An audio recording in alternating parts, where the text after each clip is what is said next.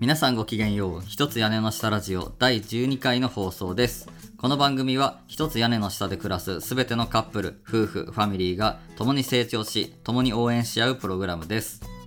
二人暮らし初心者のカップルがさまざまな経験の中で学んだことや知ったことなどをおしゃべりしつつあなたにとって役立つ情報をお届けしますお相手はオーディオブロガーの哲夫と夏子ですよろしくお願いしますお願いしますはいということで今週もねやってまいりましたが、はいね、お疲れ様でした1週間お疲れ様でしたで今回はですねあの前々から夏子さんと2人でねこれについて話したいなってちょっといろいろ考えてたんですけどなかなかねタイミングがなくてできなかったテーマをちょっと扱っていこうかなと思うんですそがうです例のあれですわ例のあれですよね まあね今月は結構私たちの今回はね私たちの趣味全開の、まあ、テーマになってくるんでねまあほんと気軽に聞いてもらえたらなと思うんですけどまあ結構ねいろいろ喋りたいことたくさんあるんで今回はあの前振りは短めにね早速内容の方に入っていきたいと思いますそれではやっていきましょう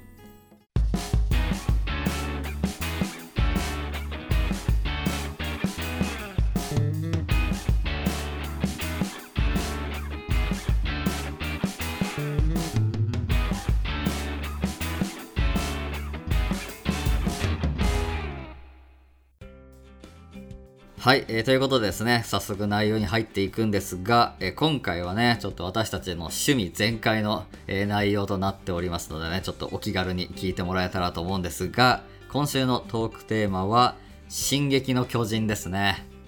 はいあの超大作ね11年半の連載を終えたあの作品ですねねそうそうそうそうあのついにね今月ねあの6月9日ですかね34巻最新巻がね発売されてついにね単行本の方でも完結したんですよね。はいそうそうで私たちもね実最近、ままとめ買いしてね全部読み直してまあ、ちょっと今「進撃の巨人」熱がね結構高まってるのでそれについてお話をねラジオの中でやりたいなと思ったんですよねうんなので今回はついにねそれを実現させるという感じでやっていこうかなと思っておりますでまあ先に言っときますが、まあ、今回はね、まあ、最終回まで読んだっていうところを前提でねあのネタバレゴリゴリであのお話ししていきますのでまだ読んでなくてねネタバレやばいよっていう方はちょっと今回はね話をちょっとすっ飛ばしてもらってまた次回以降聞いてもらえたらと思いますもうねガンガン行くんであのぜひね聞きたい方あ興味ある方ね最後までお楽しみくださいよろしくお願いしますお願いしますはい、ということで早速やっていきますが、まあ、34巻までね、まあ、読み終わってみて率直な感想をまずね聞きたいなと思うんですがどうでしたはいちょっと語彙力なさすぎるんですけどあやばいですやばいやばいに尽きるいやもう壮大な世界だったよそうねう、ん、確かに読みを序盤とさその最後の方はもう全然なんか世界観というかさそうもう大きくスケールがねめちゃくちゃでかくなるよねやっぱりねそうなんかもうどんどんさ風呂敷広がってってさ、うん大きくなったやつがちゃんと畳まれたよねそうね最終的にねうんちゃんと全部謎も回収して、うん、で最終的にちゃんとね終わらしたもんねうん、綺麗に、多分大きな謎は基本的に回収したよね回収したと思う後半一気にね、その巨人がその謎みたいなのがさ解うん解明されて以降の話うんはさ、もう怒涛の回収劇みたいな感じのねそれまでの謎がまあどんどんそんな先でも謎いっぱい出てきたけどさうん、なんかそこの回収能力というかねいややばいよだってうん普通にさ、もうなんか56年とか7年とか経ったような伏線もちゃんと回収していくっていうあの時のあれはこういうことだったんだみたいなのがそさう最終巻とかでもガンガン出てくるしね確かやばいによそこはね読んですごかったよねいや磯山先生どこまで考えとったんやろってそのどの時点でうんこの終わりまできちんと考えてたのかっていうのもそうだよね気になってなんかインタビューかな、うんなんかでもともと16巻ぐらいまでうんで終わる予定だったみたいなあそうなのじゃあそうそうそうえじゃああの巨人の謎が分かったぐらいのところで終わる予定だったみたいな感じなのかなそうてかここまで続く想定じゃなかったっぽいんよねえだとしたらすごいけどね後付けにしてもいや結構すごいけどねあの1巻の1話ぐらいからのさうん出てきたところシーンとかがさもう最最後の方で出てくるじゃんそう実はあれはみたいなさ、そういやそうてか30最終話まで読んうでん、あ1話を読んでほしいよねあーそうねやばいよもそこのねううんなんいかやーそこはなんか具体的にあるのえまずさタイトルがね「うん2000年後の君へ」っていうタそイうトルねで1話はそうだよねこれがもうまずそのん誰に対してかって言ったら多分エレンに対してで誰からかっていうと多分シソユミルからあそうこのそうね2000年に及ぶ長い物語そう,、あうん実はそれぐらいのスケール感だったそっうていうもうもうね見据えてたってこと、うんシソユミルからスタートしてたっていうそうそうことだよねえ、うんみたいな確かにあれはねで2000年前の君にみたいなさなんかアンサそうそうそうちゃーんのとタイアンサーがアあンサるーんのよタイトルもあるよね、いやえみたいな、うんあでれはまずそのすごい1話の中でさうんエレンが白チウムっていうか、ちょっとうん夢見てたみたいなシーンあるじゃんうんあったねでその夢の中でミカサっぽい誰かが「行ってらっしゃいエレン」って言って、うっんていうところで夢が終わってたでしょ、それもちゃんとさそう最ね後にさ「行ってらっしゃいエレン」ってそうやミね、カサが言うじゃん、うん首を切ってうん、最後そこがつながってるよねやけどそうそこはもうエレンのその最初のあの夢につながってるっていうかさそこそはう関係があるってことだよねつながってるんかやばいなーって感じよ、そうねだって結局さこのエレンのうんなんていうのかな能力っていうかさうん進撃の巨人とか始祖指、ね、始祖の巨人の能力ってさもう過去も未来も現在も全部超越して、うんね、なんか全部をこう包括してるみたいなさ、うんそこで、全部に影響を与えられるみたいなさそういう能力じゃん。うんなんかやけそこが多分その過去のさまだエレンと当時のエレンとしては記憶としてないけどなんかそこはなんかつながってんのかなみたいな。うんうん、いやー鮮やかすぎる伏線回収でしたはそうねあなるほどね。逆にね、えっとね、私としては、そのストーリー的なところでさ、感想を持ったのは、うんやっぱなんかこう、哀愁っていうのが、なんか、ハッピーエンドではないやん。なんか少なくとも、なんか、結局なんか、どんエレンはすごい頑張ったけど、なんか最終的になんか、世界をほ終わってる、終わっていくみたいなさ。まあ人類は結構ね殺されてしまってますもんね状況的そうそうそうそにう言うとね、で、最終巻のさ、もう最後の2ページぐらいとかさ、うんもうなんか、結局なんかエレンがさ、世界をみんなに託したけど、うんまあ、結果人類はさ戦いをやめずなんかこのまま普通だったらさなんかもう巨人の力もなくなったしこのマーレとエルディアはなんか仲良くやって平和になりましたみたいな感じの終わりを想像しがちだけどさ、うんなんか結局その戦い続けてるしなんか平和を訪れずになんか巨人の力があろうとなかろうとなんか人間って愚かな行動を続けんだなみたいなさうんで世界はほ終わってってなんか最後はなんか意味深な終わりだったけどさあれは謎だけど完全に。うんなんかすごいねなんか寂しい気持ちになったよね読み終わっていやあー結局エレンがあんな風なことをやってさなんか世界の平和を願ってたのか分からんけどまあ、なんか世界の平和っていうよりはさ、うんあの仲間たちのあー幸せのためじゃんなああのメレン仲間たちの行動はそそううかそうそこまで先考えてたかは分からんけどあーそうかその調査兵団の仲間たそうちそうそうアルがミンとかうみんんなを幸せになるようなことを考えてあれをやったってことそかうそうそうね、でもなんかちょっと悲しい終わりやったなって感じだったね結局ディストピアかみたいなまあ人間らしいっていう感じそうねか生な、々しかったよね最後はねうなんだろう感情で行動するみたいなねそうそうそうそういう面が強調されてましたよね。結局はなんかその恐怖があってそのね、報復に対する恐怖があってそれに対してこうやっぱりなんか戦いをねやられる前にやれじゃないけどさ、うんこうそういう精神でなんか感情でやっぱり人間って生きてんだなみたいなさ、うんその人間のこの愚かさみたいなものをすごい最後感じてちょっとグッときたよね、ううんん、なんか個人的にはなんか最後の方を読んでそういう感情を抱いたかなっていうのが、まあ、私の感想ですかね。うんうんうんまあそうねそんな感じで皆さんどうですかね率直なね感想皆さんもいろいろいろんな感情をね、うん抱いたんじゃないかなと思うんですけど、まあ、私たちはねこういう感想を持ったっていう感じですね率直にね、うんいやこれ聞きたいですよね多分人によってかなりうん、違います多よね,、こ分の違う辺よのね、感想うん、いやー面白い まあとりあえず34巻まで読んでの、うんざっとした感想はこんそうねな感じですかねでまあとりあえず34巻まで読んで、うんもう一回私読み直してそうねもうめっちゃ熱心に読み直してるよねそうもう一回面白いもう至る所に伏線があるんよああやっぱ読み直したからこそわかるそうそうあこの発言はこういうことだったんだとかああめっちゃあるんで本当に読み返してほしいそうで特にその読み返して思ったのが、うん22巻うんが、まあ、一個の大きな転換点というかうんだったなと思うのが、まあ、22巻の内容がお父さんグリシグリシャさんうのん過去編とかうんだったんですけど、そうねそうだねうん、こんな経緯でエルディアの方に来たよっていうそういう話よねでその話の中でねうんあのマーレのさうんフクロウの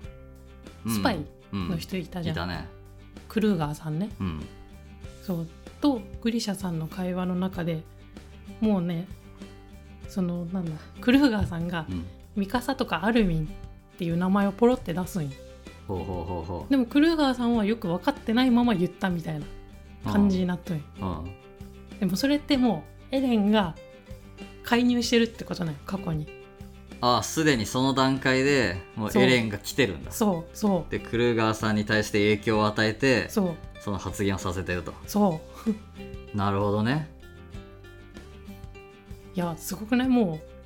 じもゃあうこういうところそっかこういうのが散りばめられてるそんっですかよねもうこの時点至るでとこじゃあもう将来その最終巻付近でエレンがこう介入してきてるみたいな、ネタなんかそういうネタばらしみたいなのがあるやろにんそこはもうこの時点ではもうすでにそこは決まってたよねうんうんだから最後の終わりがここで決まってて、うんまあ、こういうふうに話持ってったんやそうわあってすごいってなるほどねえじゃあもう16巻ぐらいで最初終わるっていう想定だったけどもうその先の展開はもうこの段階ではもうつ追加の先決まってたんだねその伊佐山さんの中でねかまあ16巻で全部書き切るつもりやったのかは分からんけあどあそうねそういやーすごいよなんかもえー、ちょっとね私はねそのそこまでしっかりと読み直せてないんであれなんですけどそういうねなんか実はこうだったっていうね展開があるんだねでそうそう22巻がその転換点だなと思った理由のもう一つが、うんあのヒヒストリアとうん接触っていうあかあそうねその瞬間にエレンは全そうてをそうそ悟うるんよ見たっねていううんだけどここがやっぱ重要なとこやったんやなって、えでもさその記憶を手にまあと記憶というかさそこで全てを悟る前のエレンは、うんその自分がその介入してるとかいうさ実はしてたみたいな事実をさ、まあ、知らないで生きてたけどうん何未来のエレンからのその介入がすでになんかなんか影響を受けてたっていうかなんかその辺のさ、うんその辺がちょっと難しいよね。うん、いやでもまあそうてかまあそうよだってお父さんに影響を与えとんやけん、ああそっかそうだよそっかお父さんに影響を与えた小未来のエレンが、もうそこからすでにその現在のその瞬間のエレンまで影響がうん来ててみたいな、うんそっかもう全部つながってるんだよそっか全部エレンがつなつなげつなげてるというか、うんそうそうエレンを中心に世界だよねこれはいやすごいよもうなんかもうこんがらがるよね なんかね一見話すごい難しくなってきて分からんくなるんやけどそうねこの辺からねちょっとね一回分かんなくなるんそようそうそなうった俺もそうだと思うこの辺からなんか何が起きてるのか分かんなくなるわけよなんかそうなのエレンがなんかいつのエレンがなんかどう影響してるみたいなのがさ、もうなんか、うん、こんがらがってくるこの22巻、3巻4巻あたりで、でうんもそれも全部読んだ後にもう一回読むと分かるようになってるんであすそうよなそのれが、あもう一回これは読み直せばうん、そうかそれがもうつながってるってのが分かるからそそうっかエレンの影響がすごいようん散りばめられてるんや、うん至るところうに、んはあすごいねいやーもうすごいとんでもないスケールの話なんだよ。うーんすごいねいやそっかそこはちょっとじゃあ、ね、読んでみようかなもう一回うん、いやそうほ本当にぜひ読み返してって感じです。へえ面白あで「ミカサ・ハルミ誰のことだ?」ってさあわからない 誰の記憶だろうあああここでエレンがす でにそう多分あ介入してるんこよれかはあえクルーガーさんってあれだよねだって教官だもんね教官教官だよねあの調査兵だもんねええじゃ違ないっうけよあれここの人よマーレの「進撃の巨人」をお父さんに託した人あそっかそっか、あじゃあ別かマーレの諜諜報員諜報員情報員諜報員袋あうんそっか託したのかうんでこれであそっか行ったのか、うんあはいはいはいはいなんかお父さんに行くように促したいエレンが。ああでもそっかこの辺もうこの辺分からんなや読み返して あーそう ねいやこの辺がマジで分からんでなんかもういやわかるなんか国が2つになってさ、うん話もごちゃごちゃしてそうくるじゃ込んみ入ってくるんよねで時系列もちょっとこう戻ったり、うん行ったり来たりしてるからうさ、んなんやけど全部分かった上で読むとスッと入ってくるんですよあースッと入ってくるこれ 2, 2週前提ねそう2週行くことが前提なんだねこれねなるほどいやマジこれうんそうねまだリスナーさんのほとんどはね多分鉄夫側の 感じだと思うんでえどうやろういや一ももうう読ん何でる週かなも読んだ人も絶対おるしあの考察サイトもめっちゃあるし、ああそうやねうん、考察サイトも熱心に読んでたよね読んで夏た子さんは面白い、へえやっぱ頭いい人いっぱいいるって感じあーそこつなげるみたいなそうすごいなんかいやなんかちょっと口で説明しづらいな、うんとにかくなんか 読んでほしい、ね、読んでほしいうん面白いなるほどよ、ねいやぜひ皆さんも2週目3週目とね読んでみるといいんじゃないですか私もちょっと気になったんでもう一回読もうかなとうん思います、うんやんでこの、うんこんだけスケールの大きいうん話うんかつまあ結構シリアスな話そうがね、続くじゃない、うん、基本的に内容は結構重たい内容が多いよねそうそうそうなんかうわっていう、そうん、うなのに、うんその中でちょいちょい挟むギャグがさちょっとずるくないあーれそうねあれちょっとねひなんかうわなんかここでさなんか入れちゃうみたいなさなんか全そう然そう笑えないんですけどみたいなさそうなんかもう一貫の時からそうではあったけどうんさなんかその傾向はね最初からあってあまりにも話が重すぎるから、なんかちょっとお茶を濁すためにそう変な笑いを入れてくるよね。いや私最初ねこうんこ笑,、え笑うやつえ何これってなったもん、うん、うんそうなのねあるある俺も思ったよそれはそうえこれ笑わせようとしてんのこれみたいなさそうななんか全然笑えないんですけどそうみたいいやでもだんだんそれがハマってくるよねうんちょっとふふってこなうんうなそうんだろう、気ねが緩むっていううか、んそういうポイントポイントがあるのもまたすごいなとそう思うんよ、ねこう絶妙なタイミングに挟んでくるよねそうそうそうなんかもうあまりにも重すぎて辛くなってくる頃にさ急に変なこと言ってさ何、うんえってなるよねそう拍子抜けするよねそれけん22巻うんもうさっきからずっと言いよるけど、うんその転換点やけんかすごいシリアスな話が続くけどそうね、重さそ,、たいよねのお父さんのシリアスな過去編が終わった後にエレンがさうん「進撃の巨人」ってこう意味深につぶやいてるシーン、うんそうねあるじゃんあれをさハンジさんがめちゃくちゃいじるいじるいじゃんじるよね なんかなんか思春期特有のやつどういうことなのみたいな今何何今そのう何今のみたいなことねめっちゃ中二病をいじられるみたいそなうそ感うじでもうさ兵長でさえかばうぐらいうのんいじり方をするやん、ハンジさんがあれなんかもう笑っていいのかわからんけど笑うよねそう,、でその後も確かそういう流れが、ハンジさんがとにとにかくエレンをいじるみたいな、うんああいうのがね癖になるんよそうねねなんか周りの大人たちがさエレンがなんかこじらせてるみたいな感じの扱いをする時がちょいちょいあるよねそうそうなんかこいつももう15だそういう時期は誰にだってあるとか言ってさそう兵そうそう長が言うじゃんなんか微妙にかばわれるっていうのがそさねなんか思春期だよみたいな感じの扱いを受けてるのが面白いよねめっちゃシリアスなので、うん、いやずるいと思って、ね、これ確かにちょっとねなんかどうなんかおもし笑っ笑えるけどなんかどういうなんか複雑な感じになるよね。うんうんでジミーニャと好きなのうんが、あの地ならしが始まって、うんそうこうね世界が滅あれはやば亡いに向かよ、うね、みたいな、うん超絶シリアスそうねな中でやさばいシーンよねあれはねそのモブのおばあさんかな、うん家を壊されたモブのおばあさんが、エレン・イエーガーのせいでイエーガーとか言うんよそうねこれそのどういうなんて言ったらいいとこの、誰も分かっとるけど誰も言わんようなこのギャグをさ そうね突っ込んでくるんよこれねだってそんなさ十なんかフラッと言うよね普通にこう看病してさ、うんなんか大丈夫かみたいなさめっちゃ担ぎ込まれてさ怪ん我人がさ、その中でなんか、別にメインじゃないキャラがさ、うんなんか脇の方でなんか私の家がみたいなことをさ言ってるっていう さ、もうみた いなね、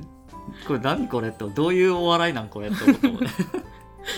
そうなんかめっちゃさそんなめっちゃ面白いわけでもなくみたいなそさうなんかエレン・イエーガーって名前聞いた時に、うんまあパッと思いつくギャグやんうんそれをさこんな ねこんなタイミングでぶっこんでくるみたいなさ、ねめっちゃ怪我してる人がさ家がってい 家うがなんなんこれって思って、もうん、これはね笑ったねうそうん、うでさ34巻最終巻もさうん、もう怒涛の展開やんかそうねなのにさそんな中でもちょいちょい入れてくるわ入けれてでくするよよねすもごういよ、ね、私はねずっと「オカピの巨人」ってみんなが言ってるのがねシュールでシュールでしょうがないよそうね出てくるなんかね何とも言えないなんか豚なのか馬なの かわからないってねミカサが何の動物かわからないけどみたいなさ、うん最初なんかなんて言ってたっけあれ豚んなんか豚とかなんとか言ってたよね、うん、ななんか何なのかわからないって言って、うんあれはオカピよって言ってあれオカピよって言われてあうんれそれからみんなずっとオカピオカピオカピオカピって言ってるオカピの巨人なん えみただよいねなあれね本当になん笑かっちちゃうょよっねと気が緩むよね、うんこの一言でそうね、止まれオカピってさもうめっちゃ戦闘しててさ、うんもうねアルミンがねくうん食われてさ、そうこうオカピが逃げてるわけやん、うんそのオカピを追いかけながらさみんなでオカピオカピって言いながらうんやっつけようとするっていううさんなんかねすごい険しい顔してんのねさミカさ「止まれオカピ」ってさ、なんか、うんち、ょっとあだ名チックな感じなところもいいですね響きが、絶妙ななんかシュールさを醸し出すよね、うん、あとあのおにゃんこぽんもそうよねそうおにゃんこぽんおにゃんこぽんっていう名前もさこれ、うん絶対なんかそういうさちょっとこうなんかほぐほぐすためにその名前をわざと使ってんのかなって、まあ確かに最後までいたしねおにゃんこぽそうおんにゃんこぽん最後まで生き残るけど、うんねなんかあえてさおにゃんこぽんっていう名前を さキャラにつけるっていううん発想は絶対なんかあるよね、うんそういう意図があるよねめちゃくちゃシリアスなんですよおにゃんこぽんってみんな叫ぶのがさなんかちょっとクスッときちゃうよね、なんか普通に名前なんやけどさ、うんでもいいよねおにゃんこぽん、ねなんか言いたくなるねそうおにゃんこぽんそうキャッチーだよね名 前がそうおにゃんこぽんっていうね人物出てくるからねうんあれ面白いよね、ななんなんでおにゃんこぽんなんやろう ってさ最初分かんなかったよ名前って分からんかったよ最初おにゃんこぽんっていうけどなどういうあだ名なんやろうって思ったらさ、名前がおにゃんこぽんだったっていううんお、にゃんこぽんだよ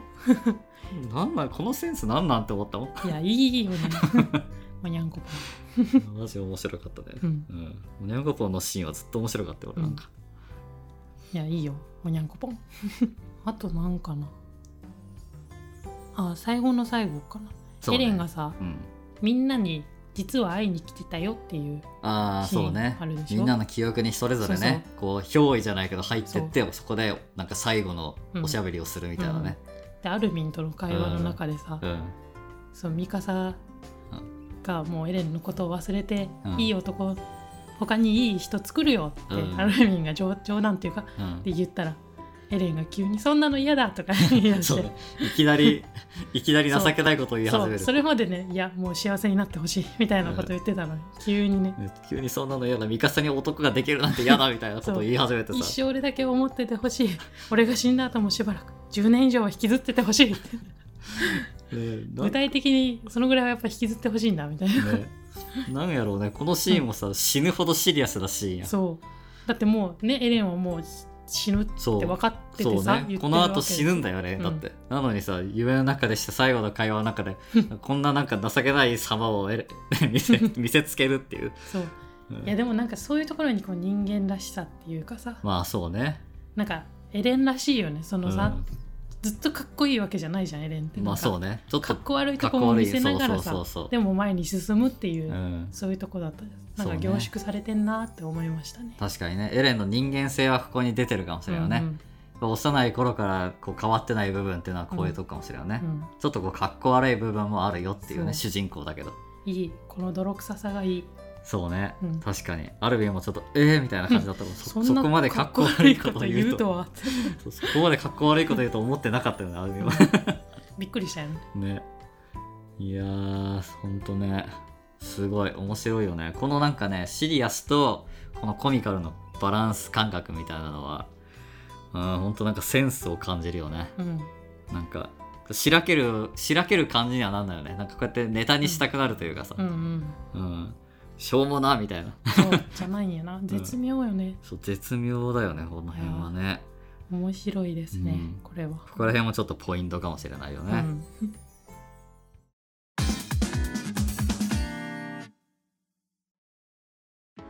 いやなんかもう話題がね話が話し始めるともう夏子さんも珍しくすごいハイテンションでいやー、はいオタクだから ねね止まらないよ。夏子さんメインの回みたいな感じになってるけどいや、ね、私から夏子さんに聞きたいのはねあの最後までこんだけ、うんもうもう読み読んでないし2週目も入ってめっちゃ読んでる中でね夏子さんがうん、なりたい巨人は何だろうっていうのをね巨人そうなりたい巨人をね聞きたいんですよあのまあ9人のさ、まあメうんメジャーな巨人っていうのかなうん、いるじゃん9つの9つの巨人の中でで、一番推してるというか私がなるならこの巨人だっていうのをすね、はい私がなるんやねそう推し私とがかなじゃるなくてそうそうそうそう私がなる私がなるならどの巨人かっていうのをちょっと聞きたいんですよね、悩みますよねうんうん、やっぱ始祖とか進撃は責任が重すぎるな そうねちょっと、ねメンタル壊しそうだねそううんあれはちょっと強靭な精神力がないと耐えられんブラック巨人だねあの2つはうー、んいやまあかっこいいかっこいいよまあかっこいいけどねまあ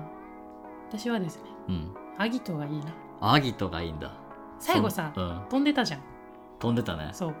あれ見た瞬間いいねって思ったよねいやアギトってさ最初なんかどっちかというと機動力がそうそうそう高くてあご顎が強いみたいなさうんうん謎設定のうんなんか巨人だったけど何あれなんで飛ぶの最後って感じだけどねやっぱもう個人そのなった人に影響されるってことだろうねねやっぱそういうことかうんファルコがやっぱり飛びたいって思ったから飛んだってことそうとかかなっおーてそうねえ他の巨人もそうなのかなやっぱりその人の個人のさ特性とかっていうのは影響を受けてんのかな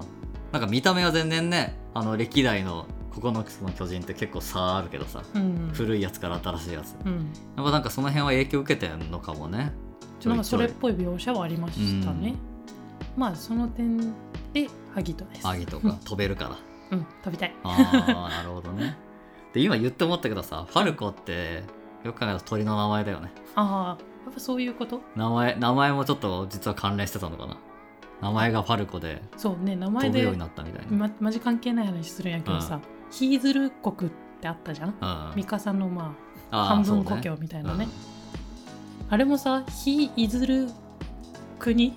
から来てんのかなと思ったんあだあひいずる確そかうそうそにうひいずるつまり日本ってこけとど。そうそうかなっあて。やっぱそうかあな。なるほどあるかもねねそれはあるかもしれんねねひいずる国ねそうやけんそういう名前とかにもこう。うん意味がこもってたりいろ確かにいろあるのかもファルコはだから飛べるのかもしれないし、そこちょっと考察の余地あるね、うん国の名前マーレットエルディアとかももしかしたらなんかあるのかなあんのかもしれないよね、うん今リアルの世界に通ずるそのつながりみたいなね、なるほど確かにねミカサとかうん、うん、リヴァイ兵長とかってちょっとアジアンテイストそやうもそんうね見た東目は、ね、洋人の、東洋人って言われてるしね、うん、そこはヒーズルー国ねそうそう、となんかそこは日本から来たよみたいなね、そういう感じなのかもねうん、確かにいうところ、まへーあ、すいませんいきなり脱線急にはって思ったんやけどいやでもいいかも面白 いねなるほどね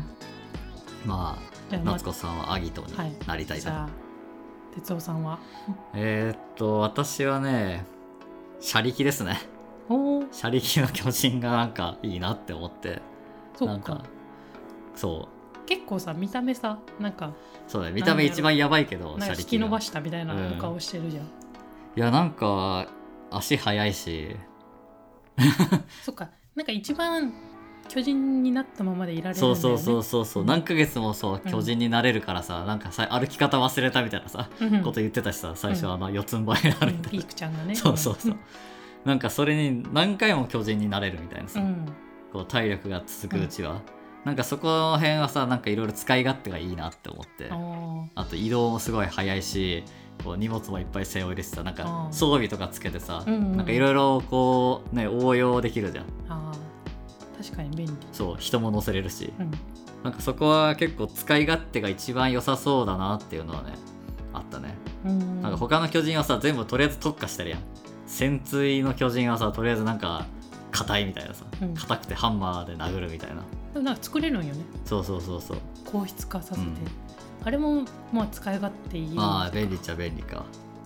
あとはなんだろうな鎧の巨人はまあ硬いとかさ、うん、超見た大目は型か巨っこいいよ人ね、まあ鎧一番やねっぱうんかっこいいけどねあと超大型巨人はまあでかいとかさうん爆発できるとかさ なんかそういうそういう感じじゃんなんかそれぞれなんかまあ良さはあるけど結構特化型な感じするけどあでも目型はあれじゃない結構うんあ何でもできるみたいなあーオールラウンダだー言ってなかったっけ、うん、うんなんか一番人間っぽいっちゃ人間っぽいか、うんなるほどねそうなんか私個人的にはやっぱスタミナと機動力っていう点で、まあ、車力が一番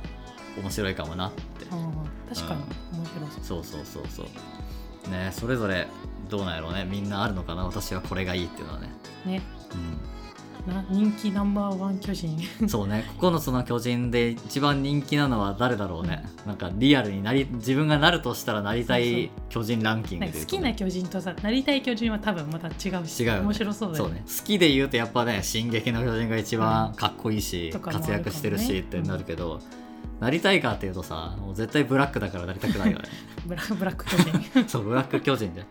うん始祖と進撃はブラックだからさいやーちょっとね責任が重すぎますねそうそうそうそうんなんかそれを考えるとやっぱりね実用的に考えると車力かなみ たいなそう現実的ですね現実的にね夏子さんはまあアギとかね、はい飛べるか飛びたい飛びたいか ねまあ皆さんいかがでしょうかね「進撃の巨人」まあ9つの巨人の中でなりたい巨人皆さんねなんかこれになりたいというのがあったらお便りとかで 私はこれなんです理由はみたいなのを送ってもらえるとねあのまたね「進撃の巨人」取り上げた時にね紹介できたらなと思うので、まあ、取り上げるかもしれないしまあわかんないけど、うんお便りいただいたら紹介したいなと思うんでね、うんぜひ送ってもらえたらと思います。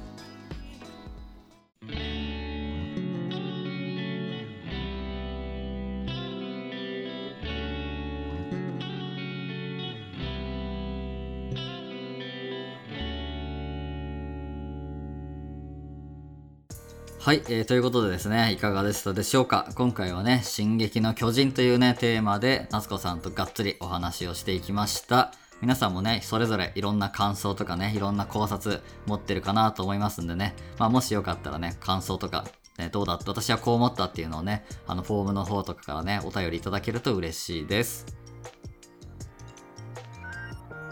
えー一つ屋根の下ラジオいかがでしたでしょうか、えーこの番組では毎回テーマを決めてそれについて2人でおしゃべりするという形式でお届けしていますこの番組面白いこれからも聞きたいと感じていただけた方ぜひフォローをお願いしますまたこの番組の公式 Twitter アカウントもありますツイッターの方では私たち2人の何気ないつぶやきや日々の気づきや情報などをシェアしたり、えー番組の情報なんかもつぶやいたりしてますのでぜひこちらも合わせてフォローをお願いしますそしてこの番組に関する感想質問などのお便りを募集しています概要欄の Google フォームの URL や Twitter からお寄せくださいスタンド FM からお聞きの方スタンド FM からお聞きの方はコメントやレターから送っていただいても構いません皆さんと交流できるのを楽しみにしていますよろしくお願いしますそれでは今回はこれで終わりにしたいと思います。また次回お会いしましょう。バイバイバイバイ